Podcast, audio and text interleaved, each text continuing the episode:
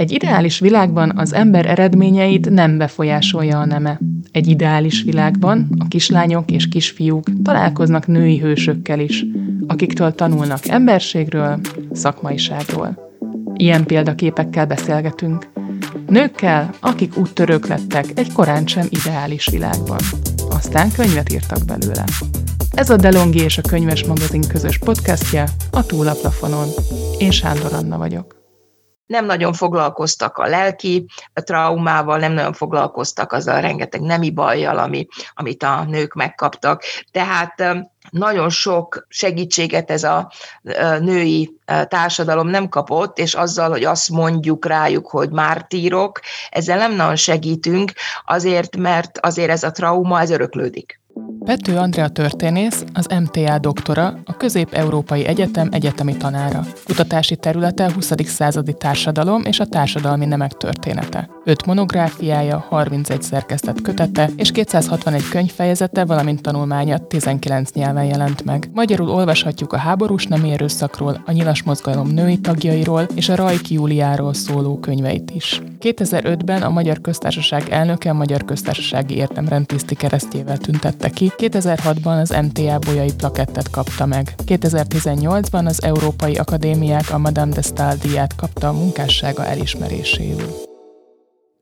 Sziasztok, ez itt a Túl a Plafonon podcast záró adása, és vendégem a vonal túl végén a Bécsből jelentkezik be Pető Andrea történész. Nagyon örülök, hogy sikerült így összehozni ezt a beszélgetést. Szervusz! Köszönöm szépen, szervusz! Mindjárt azzal kezdeném, hogy ugye a te kutatási területed az a 20. századi társadalom és a társadalmi nemek története, és azon belül is ugye sokat foglalkoztál például a háborús nemi erőszaknak a témájával, és hogy miért kezdtél el társadalom történettel és azon belül is nőtörténettel foglalkozni?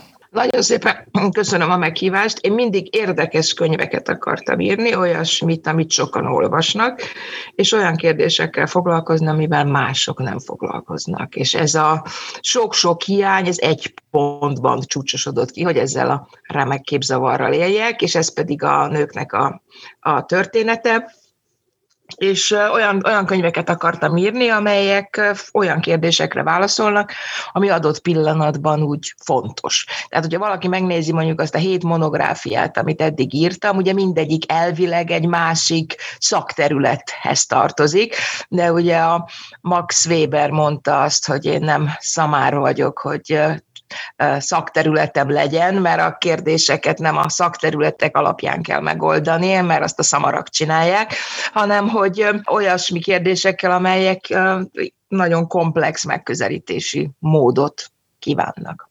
És hogyan fogadta a szakma, amikor ezzel kezdtél el foglalkozni? Mennyire volt ez akkor bevett?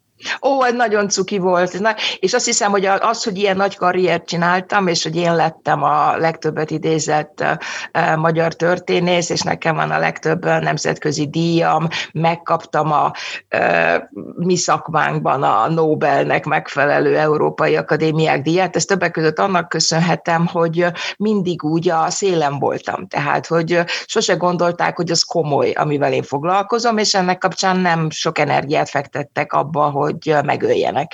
És azért nagyon sok kollégát láttam, akik többek között ezekben a harcokban felmorzsolódtak, másrészt meg azért nekem szerencsém is volt abból a szempontból, hogy a, nem szerencse igazából ez privilégium, hogy a CEU-ban azért ezt a buborékban levést, ezt jól lehetett gyakorolni és itt is ezt a technikát, meg taktikát, meg stratégiát használom, hogy megpróbálok olyan pozícióba kerülni, hogy ne kelljen mindennapi harcokkal ezt a drága, kreatív időt eltölteni. Mondjuk az egyik legjobb reakció az volt, mikor megjelent a nőhistóriák, ugye az első könyvem, és akkor egy nagyon kedves kollega, különben emberileg nagyon kedves kollega, az mondta, hogy na hát, de klassz, hogy maga ilyenekkel foglalkozik, sajnos ez az én témámban nem releváns, hogy mit csinálnak a nők, mert én a kommunista párt történetével foglalkozom.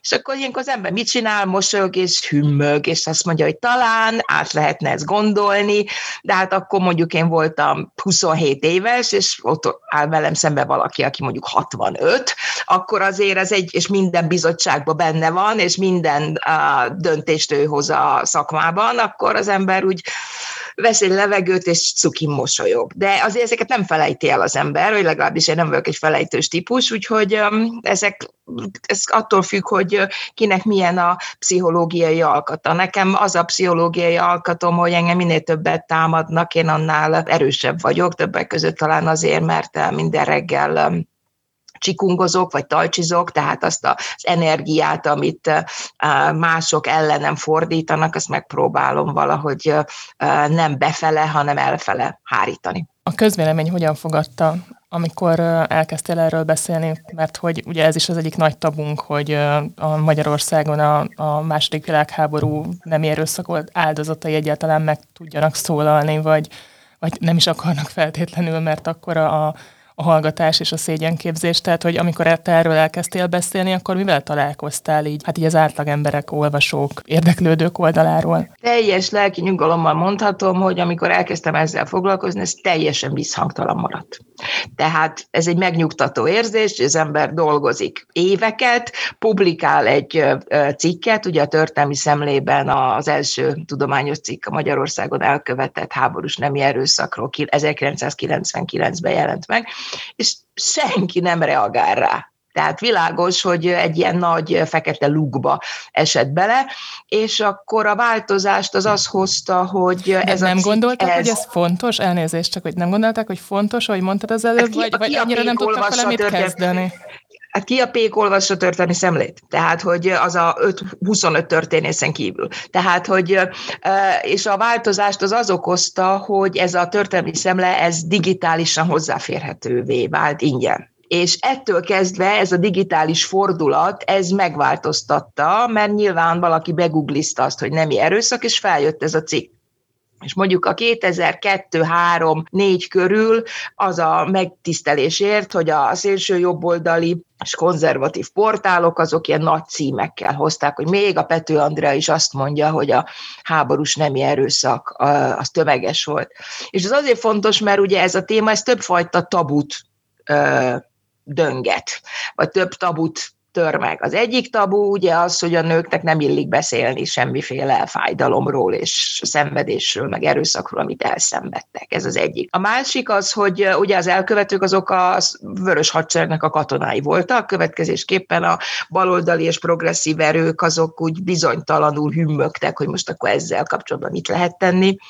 A feminista nőmozgalom azok, az, az meg nem igazán foglalkozik a, a nemi erőszakkal, a történeti perspektívával perspektívában. Azzal, hogy mi történik most, tehát hogy nők elleni erőszak az hogyan alakul, vagy hogyan nem alakul, az természetesen egy nagyon fontos téma.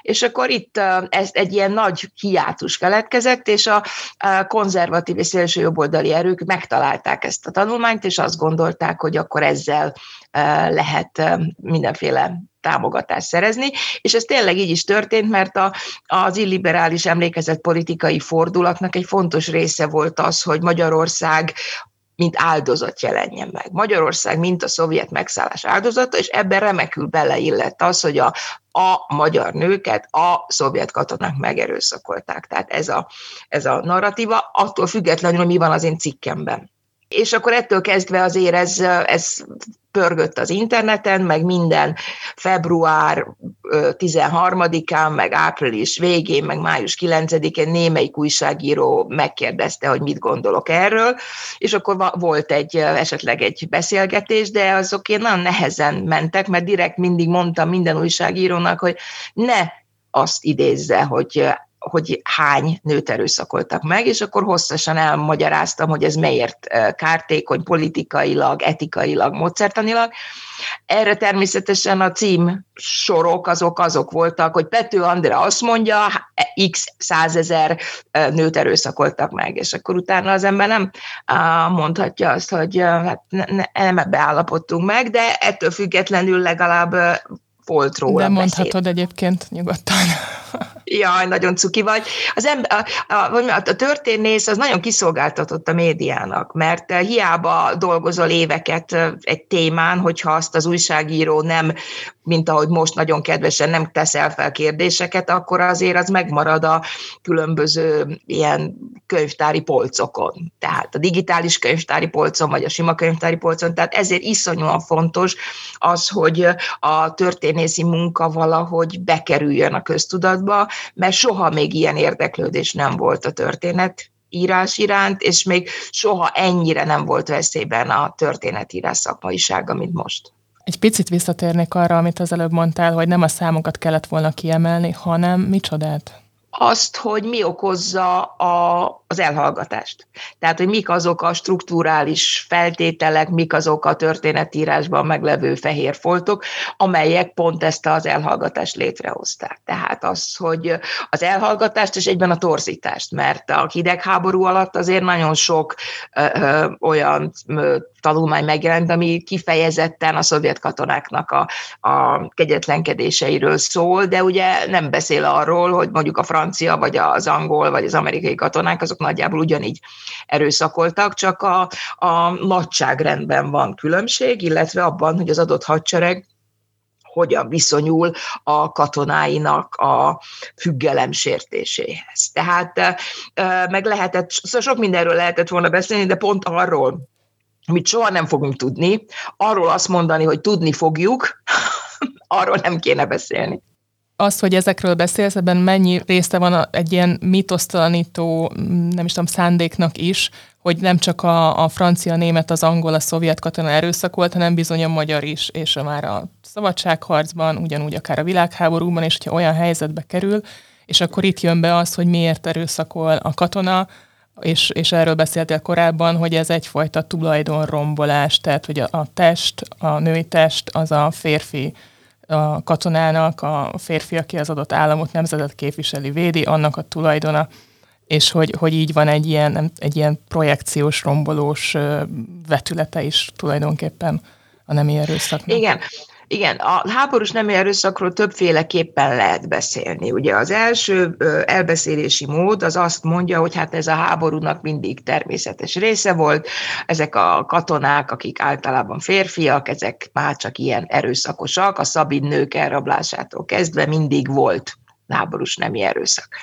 Akkor van egy másik elbeszélési mód, amelyik azt mondja, hogy etnicizálja az elkövetést. Tehát a szovjet katona megerőszakolja a magyar nőt. Tehát ez az, amit itt az elmúlt időszakban látunk. A harmadik elbeszélési mód pedig azt mondja, hogy a, a háború nemi erőszak az egy katonai fegyver, tehát az egy ugyanolyan háborús fegyver, mint a kézigránát vagy a páncélököl, csak ezzel a lelkeket pusztítják úgy, hogy a testeket megerőszakolják. És ez, a, ez az elbeszélési mód, ugye ez a feminizmus második hullámához kapcsolódik, és ez az, amelyik egy nagyon fontos változást hozott, mert lehetőség nyílt arra, hogy a nők elleni erőszaknak a strukturális kereteit megértsük, és azt, hogy a, a háborús nemi erőszak az az erőszak folytonosságának a része. Tehát akik katonák hazatérnek, vagy azok a férjek, akik elkezdik verni a feleségüket, azok nem hirtelen úgy ébrednek, hogy most akkor férfiak lesznek, akik verik a nőket, hanem azért ennek van egy folyamatossága, van egy szocializációja, van van egy halk jóváhagyása, tehát azt tudjuk, hogy amikor a hazatérnek a katonák a frontról, akkor mindig megemelkedik a családon belüli erőszaknak a száma, függetlenül, hogy 1945 Szovjetunió, vagy most Amerikát nézzük, bármelyik háborúját, mert hogy a, a háború az jóvá hagy bizonyos erőszakos cselekményeket, és nagyon szinte lehetetlen visszatérni a, a, az elvileg békeidőszakhoz. Tehát Sokféle módon lehet beszélni, a legújabb elbeszélési mód az a mártíromság, ami a lengyel irodalomból jön, mert ugye Lengyelországban is tömeges nemi erőszak volt, és ott már a 90-es évek elejétől kezdve, követve a katolikus domináns elbeszélési módot mártíromságról beszélnek. És Magyarországon is elkezdődött ez a folyamat, hogy az előző három elbeszélési mód helyett mártíromságról beszélnek, és az egyik áldozatnak a szenti avatása, ami ugye már Lengyelországban már történt ilyen, most Magyarországon is folynak ilyen lépések. Ez az, amelyik megpróbálja megváltoztatni az elbeszélési módot egy szekulárisról egy vallásossá. Erről egyébként mit gondolsz? Ez egy nagyon nehéz kérdés, mert uh, ugye hogy lehet beszélni olyasmiről, amiről nem lehet beszélni, mert nincsen nyelv. Tehát, és az, hogy, az, hogy egy nő, tehát az a nemi erőszakról azért nehéz beszélni, mert a férfi megerőszakolja a nőt, pont. Tehát objektum, és akkor egy, egy, egy, egy valaki, aki ezt megerőszakolja. És ebből hogyan lehet kilépni? Tehát az egyik kilépési móda az elhallgatás. Tehát, hogy nem beszél róla, és tudatosan nem beszél róla, mert az elbeszélés az megerősíti az elkövetőnek a, a győzelmét. Az a nyelv, amit a 68-as nőmozgalom adott arra, hogy beszéljünk arról, hogy a háborús fegyver az a nőt egy ilyen objektum pozícióba teszi, és azért az egy nehéz dolog. És akkor most látjuk azt, hogy, hogy a lengyel keretből, meg a balti országokban elkezdték ezt a szakralizált vallásos keretet. És ezt ez egy, ez egy lehetséges megközelítés, de ennek az a veszélye, hogy így az elkövető láthatatlanok lesznek, valamint az is láthatatlaná válik, hogy a, az adott társadalom, az adott történelmi helyzet mennyire magára hagyta a nőket. Tehát amikor ezek a szörnyűségek történtek Magyarországon, akkor ennek egyetlen egy reakciója volt, mégpedig a medikalizáció. Tehát, hogy a női testeket megpróbálták meg kigyógyítani, meggyógyítani, hogy olyanok legyenek, mintha nem is történt volna semmi.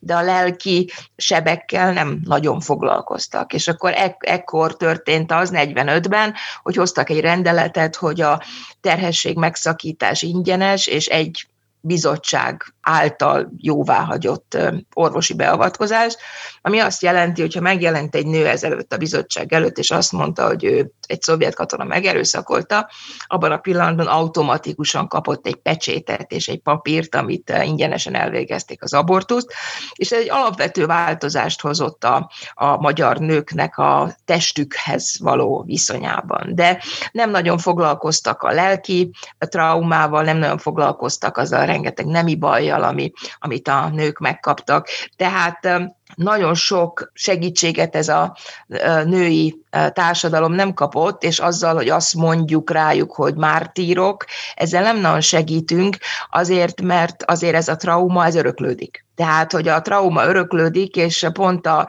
a, a könyvem, meg a Skrapski Fruzsinának az elhallgatott gyalázata után rengeteg, rengeteg e-mailt, Facebook üzenetet, levelet kapott ő is, meg én is, amiben különböző, teljesen ismeretlen emberek, de volt közte Ceus diákom is, volt diákom is, aki elmondta, hogy elolvasva a könyvet, jött arra rá, hogy az egész családban van egy ilyen elhallgatott történet, hogy mi történt a nagymamával, hogyan született a, a, az anyuka vagy az apuka, és hogy ezek a családok ezek nagyon megszenvedik, alkoholizmus, öngyilkosság, nagyon korai rákban elhalnak, tehát hogy, hogy a test azért emlékszik ezekre a szörnyűségekre, és hogyha ez egy ilyen szakrális áldozattá válik, akkor azért az nem feltétlenül segít ennek a gyógyításában. A történészek nem szeretik a ha kérdéseket de tegyük fel, hogy valódi társadalmi változás indult el az elmúlt időszakban a fejekben, és tényleg egyre több embernek átmegy az, hogy a test az nem tárgyasítható, hogy az erőszak az nem oké. Okay. El jöhet egy olyan állapot, amikor mondjuk egy, e, emiatt a gondolkodás miatt mondjuk már nem történik annyi háborús erőszak, tehát nem erőszak? Vagy, ez, vagy, vagy ilyenkor annyira elszakadnak így a, a, a, nem tudom, a normáknak a határai így eltűnnek. Ez a, ahogy ez előbb mondtad, ez az erőszaknak a kiáradása, ez egy nagyon jó kép. Uh-huh.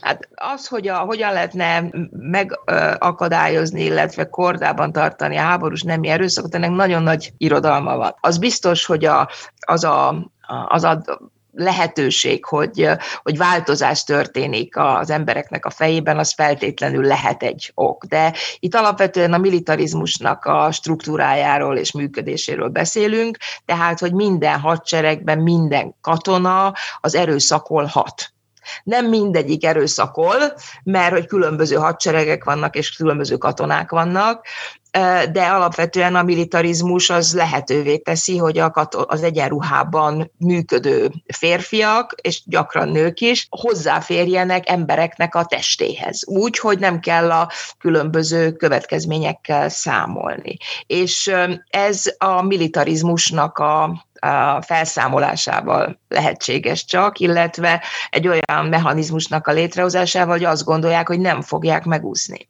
Tehát a, a, az erőszak és a, a nemi erőszak az egy nem csak egy háborús nemi erőszak, hanem nagyon gyakran egy belső csoportkohéziót is létrehoz. Tehát azt tudjuk, hogy a, akár a első éves egyetemi hallgatók gólya táborában az erőszak, vagy a bevonult katonáknak a, a csoportba befogadása, az nagyon gyakran erőszakos módon történik, az erőszaknak a használatával, és ezzel jön létre a csoport összetartó erő. És tanulmányok azt mutatják, hogy például a, a vörös hadseregben nagyon sokszor ez a típusú férfias erő összekapcsolása volt az, amelyik létrehozta a, az összekapcsolódó erőt, annak hiányában, hogy nem nagyon működött a, a hadseregnek a parancsnoki struktúrája.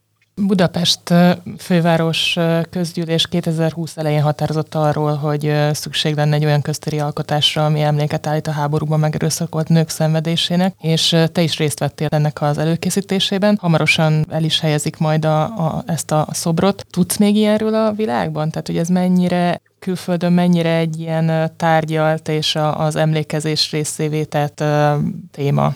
Ez az emlékhely, ez nem egy szobor, ez egy emlékhely. Az emlékhely az elhelyezi Budapestet egy nemzetközi művészeti térképen, mert ilyen nincsen sehol se. Vannak különböző emlékhelyek, ahol szobrok vannak. Ugye a leghíresebb az az úgynevezett komfortnők, akik a koreai, indonés, stb. szexrabszolgák a japán császári hadseregben, és egy nagyon komoly civil mozgalom indult meg Koreában a 90-es évektől kezdve, hogy megpróbálják ezeknek a nőknek a szenvedését valahogy memori- emlékezettessé tenni. És ennek kapcsán nekik van egy olyan emlékhelyük, amelyikben egy, ami egy, ami egy szobor, de ez egy emlékhelyé válik, egy fiatal koreai hagyományos ruhába öltözött lány, kislány, és mellette van egy üres szék.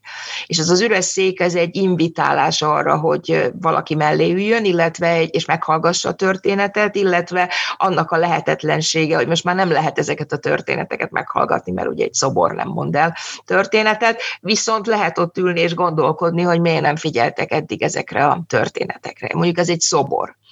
A másik, amit Koszovóban csinált egy művész, hogy a, a szerb hadsereg körülbelül egy 25-30 ezer koszovói nőt erőszakolt meg a háborúban, és a családoktól kértek ruhadarabot.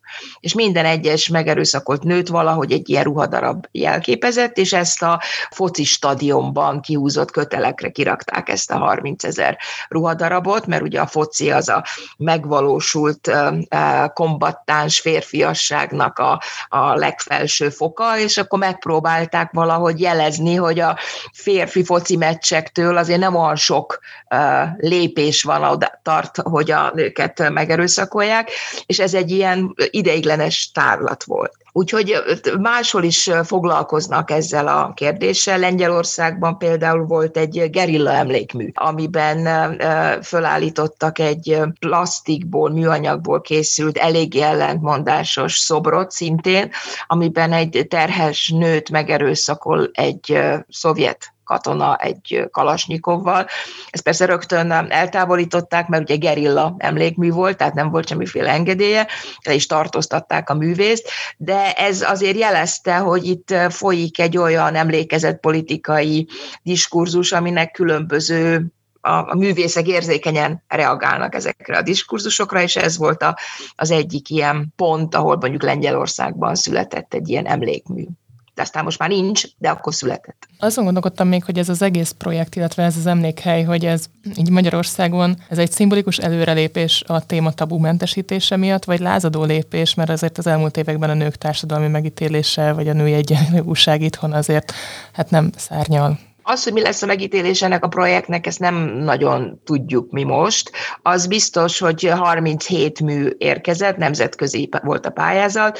A nemzetközi zsűri, amit a James Young vezetett, aki az elmúlt 20 évben minden fontos ilyen emlékezett politikai intervenciónak a, zsűriébe benne volt a berlini holokauszt emlékhelytől a szeptember 11 emlékműig, ő vezette, és a, ők kiválasztottak hatot, és akkor a végén egyet, amelyik végül is nyert. És az érdekes, hogy a Kubit folyóirat azt csinált egy szavazást, mikor ezt bejelentette, hogy a népszerűség szerint, hogy ki mit gondol, hogy melyik a legjobb emlékhely. És nagyon érdekes, hogy a népszerűségi szavazásnál nem az jött ki, amit a nemzetközi zsűri kiválasztott. Tehát tehát ez, ez azért ér, mutatja, hogy itt van egy probléma a művészeti nyelv és a, a mindennapi vizuális kultúra között. Na most, hogy ezt hogyan lehet áthidalni, hogy ha sokan majd meglátogatják ezt az emlékhelyet, akkor mit fognak gondolni.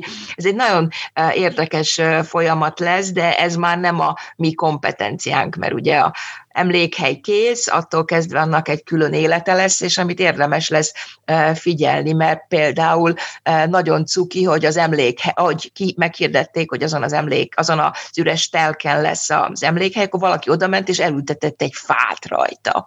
Tehát, hogy, hogy azért látszik, hogy az a tér az ugye elkezdett élni, ami különben egy ilyen eléggé elhanyagolt üres zöld telek volt, ahol főleg a kutyákat sétáltatták, most az beépült a, a városnak a testébe, és végül is ez is már egy nagy öröm és egy nagy eredmény. A témát már részben egy picit érintettük, csak hogy ugyanennek a projektnek a keretében létrehoztátok ezt az elhallgatva.hu weboldalt, ahol a nők elleni háborús erőszak hazai és nemzetközi szakirodalmát hivatkozásait gyűjtitek egybe. A levéltárba pedig várjátok az elkövetett abúzusok túléleinek a naplóit, magániratait, szemtanúk visszaemlékezéseit, és az érdekelne, hogy ez mennyire, tehát itt van egy ilyen érzékeny faktor, ugye az idő. Akik közvetlen túlélő, azok már meghaltak, nagyon az életük végén vannak. Mi történt történik ilyenkor, hogyha elfogynak így az első, tehát a, a közvetlen túlélők, és történész oldalról itt mi a következő lépés?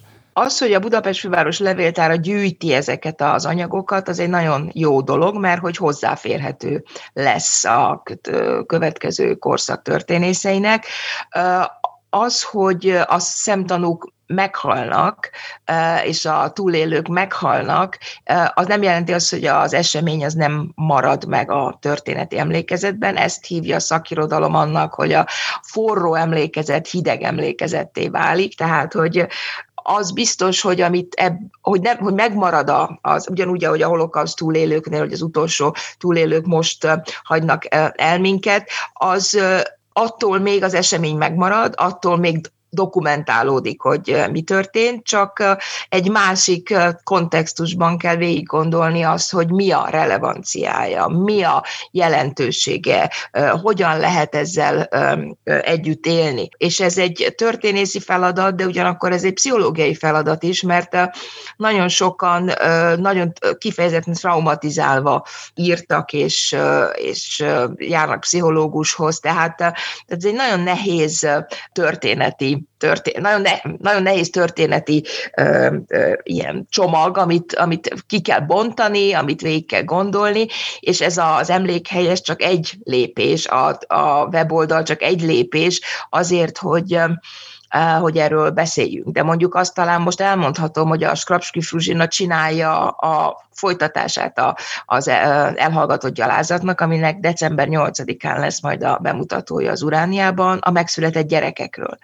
Tehát a, a háborús nemi erőszakból született gyerekek az egy megint egy olyan tabuizált téma, amelyiknek a feldolgozása szintén rendkívüli óvatosságot és erkölcsi körültekintést követel, és ez a film is, mert én is megszólalok ebbe a filmbe, és segítettem a, a valamennyire a, a Fruzsinának, hogy ez, ez egy nagyon nehéz kérdés, tehát, hogy kik azok, akik tudják, kik azok, akikről sejtik, kik azok, akik elő akarnak jönni, és el akarják mondani, tehát ez egy nagyon-nagyon bonyolult és nehéz feladat, és akkor most szeretném mondani, nem tudom hány újságíró fogja ezt hallani, ezt a podcastot, hogy ne arról tessék írni, hogy hány darab olyan magyar állampolgár van most Magyarországon, aki háborús nemi erőszakból született, hanem inkább arról próbáljunk beszélni, hogy mi hogyan lehetne az ő életüket jobbá tenni, hogyan lehetne segíteni azt, hogy ők saját magukkal és a környezettel és az elkövetett erőszakkal békébe kerüljenek, és ezt hogyan lehet úgy felhasználni, hogy a háborús nemi erőszaknak a lehetőségét csökkentsük. Egy másik területre lépnénk át, hogy most újra kiadtátok a Rajk Júliáról szóló könyvedet, és az ő történetében egy nagyon erős és nagyon nagy szimbolikája van, vagy ereje ennek a harcnak, hogy a, hogy a nevét visszaszerezze, vagy megszerezze, tehát hogy ne valaki né legyen, hanem hogy a saját jogán, a saját nevén szerepelhessen politikai résztvevőként, és hogy mennyire látod az ő történetének ezt a motivumát mondjuk a rendszerváltás utáni Magyarországnak a női politikusainál megjelenni? Rajk Júlia az nem Rajk, Júlia, Rajk Júliaként született. Tehát a könyv az épp erről szól, hogy a különböző életszakaszában milyen neve volt. Tehát uh, 45 és 49 között nagyon boldog volt Rajk Lászlónéként, tekintettel arra, hogy a híres és befutott férfi feleségeként nagyon sok privilégiumhoz jutott, nagyon sok olyan pozícióhoz jutott, amihez különben nem jutott volna hozzá, de mivel, hogy a, a kommunista mozgalomban a feleség feleségeknek adtak különböző, nem különösebben nagy erőkifejtést igénylő feladatokat. Ő is kapott egyet, a Magyar Nők Demokratikus Szövetségének volt a főtitkára, vagy a később az elnöke, ami aztán persze sok konfliktus szült azokkal a fiatal komszomolkákkal, akik viszont szerették volna ezeket a pozíciókat maguknak, de hogy, hogy ő, ő tehát különböző kontextusban, különböző ö, ö, nevek kell nevezte meg ő magát is. Tehát a Rajk Lászlóné ez nagyon, nagyon jó volt 45-től 49-ig, egészen addig, amíg le nem tartóztatták, és arra kényszerítették, hogy a férje ellen tanúskodjon, ami életének a legtraumatikusabb élménye volt tulajdonképpen, hogy arra kényszerítették, hogy a párt nevében a férje ellen tanúskodjon, és akkor ő a pártot választotta, és nem a férjét. És ez, ezt soha nem bocsájtotta meg magának, és azoknak sem, akik ebbe a helyzetbe kényszerítették. Az, hogy ki milyen nevet használ, az szintén a kontextustól és a társadalmi helyzettől függ attól még lehet valaki fantasztikusan jó kombattáns és hatékony politikus, hogy mondjuk nének hívják. Emlékezünk csak Kósáné Kovács Magdára, aki egy nagyon kiváló politikus volt, és nekem volt az a szerencsém, hogy dolgozhattam vele, és attól még, hogy őt Kósán Nénak hívták, attól még azért nem irigyeltem azokat a férfiakat, akik megpróbáltak szembeszállni vele. Szóval ez, egy, ez inkább a, a helyzettől és az adott kerettől függ, hogy ki hogyan nevezi magát. Itt a névnek tényleg ezt, ezt a szimbolikus tartalmát olyan módon értem, hogy, hogy valaki hogyan tud mondjuk önállóan a, a saját jogán politikusként ténykedni. Tehát, hogy még nem a párt színeiben ő valaki, hanem, hanem önálló hang is ez borzasztó nehéz, és ez a Rajk Júliának se sikerült. Tehát Rajk Júlia azért lett Rajk Júlia, mert volt Rajk Lászlóné.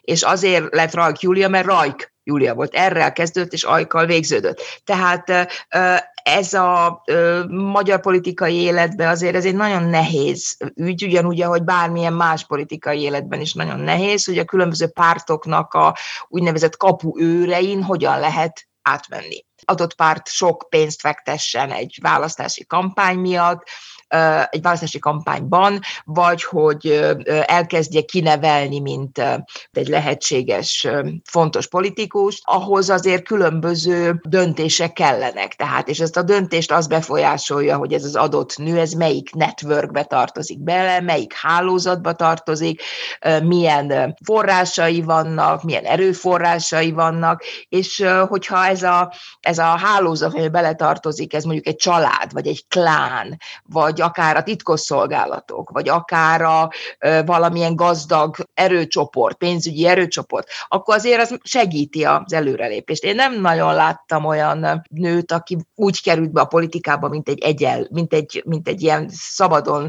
lebegő lepke. Mindenki valamin keresztül jut be a politikába. Ez a politika, ez lehet a társadalmi mozgalmak, ugye ez az ideális állapot, tehát az, hogy valaki egy adott társadalmi mozgalomban az alapoktól kezdve szocializálódik és kiválasztódik, mint egy politikus vezető, vagy egy adott pártnak a fiatal tagozatában, ifjúsági tagozatában kezd el dolgozni, és akkor is kiválasztódik, mint vezető, de láttunk már olyat, aki hirtelen föltűnt, aztán államtitkár, meg nem tudom micsoda lett, és akkor annak, annak a mögött mindig van valamilyen hálózat, és ez a, ennek a hálózatnak a megbízható tagja, és a hozzávaló lojalitása sokkal fontosabb, mint bármilyen más. És ez az, amelyik aztán elvezet ahhoz, hogy a mai politikai életnek egy nagyon komoly bizalmi válsággal kell megküzdenie, és ez a tünete az, hogy nagyon kevesen mennek el szavazni és akik elmennek, azok általában protest szavazók, tehát tiltakozási szavazók,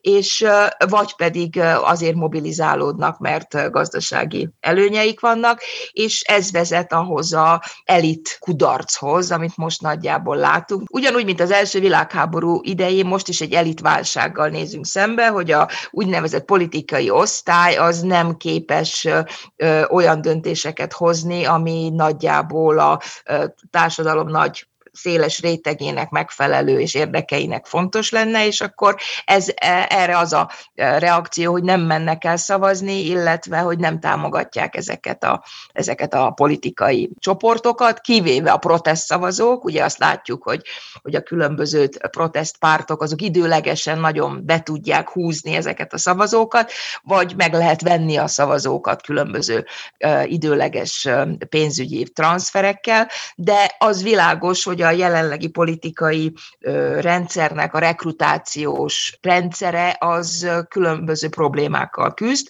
többek között ugye kevés benne a nő, és azok a nők, akik bekerülnek, azért kerülnek be, mert ezekben a hálózatokban szerepelnek, és ezekben a hálózatokban kapnak fontos pozíciót. Te ugye elég gyakran elmondod a véleményedet közéleti kérdésekben. Társadalomtudósként lehet egyáltalán apolitikusnak lenni? Nem. Nem. Senkinek nem lehet apolitikusnak lenni. Tehát a sarki fűszeres sem lehet apolitikus, a postás kisasszony sem lehet apolitikus, mert a politika minden napunk része. Tehát attól kezdve kinyitjuk a szemünket, és levegőt veszünk, és a levegő az az, az szennyezett, odáig, hogy, hogy bemegyünk a boltba, és mit veszünk, milyen árut, mennyiért, és honnan szerezzük a pénzt, ez mind, mind politikai kérdés. Ez az apolitikusság, ez a, az elmúlt 12 év illiberális rendszerének az egyik legkiváló politikai terméke, mert bármilyen kritikára azt lehet mondani, hogy az politika és akkor ettől kezdve, ami politika, az rossz, pedig hát mindenki mindenhol politikát csinál. De ezzel delegitimálják a kritikát és a bármiféle szakmai párbeszédet. Mert az illiberális rendszerrel nem az a fő probléma, hogy mindenféle véleményt, azt, meg kritikát nem fogad el, hanem az a fő probléma, hogy szakpolitikailag katasztrofális az a teljesítmény, amit a, a, a kormány itt az elmúlt időszakban ö, ö, művelt, és ö, én, ennek, én egy ilyen privilégizált helyzetben vagyok, mert itt ülök Bécsben az irodámban, mint osztrák professzor, tehát, hogy én már mindent elértem az életben, amit el lehetne, nem gondolom, hogy, hogy bármiféle kockázatot vállalok, hogyha elmondom, amit gondolok. Erre nem sokan kíváncsiak. Akik kíváncsiak, azoknak elmondom. Magyar közszolgálati tévében tíz éve nem voltam körülbelül, de ezt túl lehet élni, csak mondom, hogy, hogy azok a, ez, ezek habitus kérdése is, mert vannak olyan kollégáim itt Bécsben, a CEU-ban, akik attól boldogok, hogy összeszöszmötölnek egy peer-reviewed cikket, tehát egy ilyen nemzetközi újságban egy cikket, amit elolvasnak 22-en. Én nem vagyok ettől boldog, tehát nekem az én libidóm az nem ettől boldog, hanem attól, hogyha sokan olvassák, és sokan elgondolkodnak azon, amit én mondok, vagy gondolok. És ezért csinálok podcastokat én is.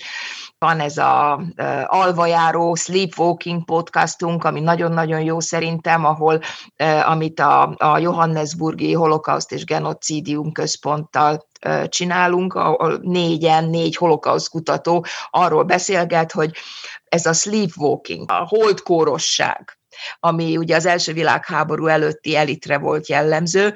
Ez, ez, a, ez a holdkórosság, ez hogyan jelenik meg a mai politikában, ezt hogyan használják ki különböző illiberális erők azért, hogy egy másfajta politikai rendszert és gazdasági rendszert hozzanak létre, és mit tanulhatunk a történelemben, hiszen már ilyesmiket láttunk, hogy a történeti analógiák azok mennyiben segítenek, vagy nem segítenek ennek a megértésében megértésében. Tehát például ilyenekkel foglalkozom, amellett, hogy persze én is írom ezeket a szöszmötölt peer-reviewed cikkeket, de nekem ez nem elég. Tehát nekem fontos az, hogy, hogy, hogy amit gondolok, azt más is elolvassa, ne csak az a 23 ember, akinek van előfizetése erre a borzalmasan drága újságra, ahol nekünk publikálni kell. Mert ugye ez a, ez a modern tudomány, hogy ezekben az iszonyú drága újságokban kell publikálni, és nem csoda, hogy elszakad a történetírása az olvasóktól, vagy azoktól, akik szeretnék ők is megérteni a történelmet. És hogyha ilyen iszonyú drága angol nyelvű cikkeket írunk, akkor nem egyrészt a, a nyelvünk, ez a szép magyar nyelv, az nem követi azokat az eseményeket, amik, amiket megélünk, másrésztről pedig azok, akik kíváncsiak lennének, hogy a szakértők mit gondolnak ezekről a kérdésekről, azokat elvágjuk, és oda dobjuk ezoknak a nem mindig jó szándékkal vezetett amatőröknek, akik viszont tudnak nagyon egyszerűen és népszerűen beszélni ezekről a történeti kérdésekről. Köszönöm szépen. Van még a végén öt kérdésem, amit mindenkitől megkérdeztem eddig az adásban, és ezt most neked is szeretném még így a végén okay. feltenni. Az első, hogy van-e olyan női példaképed, aki nagyban hatott a munkásságodra? Ó, persze, hogy van. Persze, hogy van én szeretnék úgy írni, mint a Susan Zontag, vagy mint John Scott. De ez nem fog nekem sose sikerülni, de meg kell próbálni. Mit teszel, ha elakadsz egy élethelyzetben? Meditálok. Ha egy valamit megváltoztathatnál a világban, mi lenne az? A biztos, hogy a környezet rombolással kapcsolatos, tehát hogy az, hogy a károsanyag kibocsátásnak a, azt a 90%-át ezek a nagyvállalatok csinálják, és mi meg itt reciklikáljuk a kidobott borítékot, szóval, hogy biztos, hogy valami ilyesmit csinálnék, de nem vagyok klíma szakember, de biztos, hogy ez ebben, ebben csinálnék valamit. Mit üzensz az 50 évvel később élő magyar nőknek? Hogy ne találjanak ki megint mindent újra, mert nekem az az érzésem, hogy itt a, akik nálam 20 évvel fiatalabbak, azok is elkezdenek mindent újból kitalálni, és csak olvasom és nézem, hogy mit csinálnak, és már voltunk ott 90-ben, már voltunk ott 45-ben, már voltunk, szóval, hogy próbáljanak valahogy bátrak és innovatívak lenni, és ismerjék meg azt, hogy a előttük levő nők mivel foglalkoztak, és arra építve legyenek bátrak és innovatívak. Mi volt a legutóbbi nagy olvasmányélményed? A Sophie Oksanen tisztogatás, mert a Sophie Oksanen az nekem egy nagy idolom, és nagyon komolyan kiáll most a Oroszország ellen az ukrajnai háborúban, és újraolvastam ezt a tisztogatás című könyvét, hogy megértsem azt, hogy mi történik, és hogyan. Na hát nagyon szépen köszönöm, hogy elfogadtad a meghívást, és így örülök, hogy ez sikerült így a Budapest-Bécs kapcsolatot létrehozni. Köszönöm szépen a meghívást, viszlát! Köszönöm szépen nektek is, kedves hallgatók, hogy velünk voltatok a mostani adásban, és még inkább, hogyha végighallgattátok az egész sorozatot, tartsatok velünk, a Könyves Magazin többi podcastjét is eléritek, hallgassátok azokat is, viszont hallásra, sziasztok!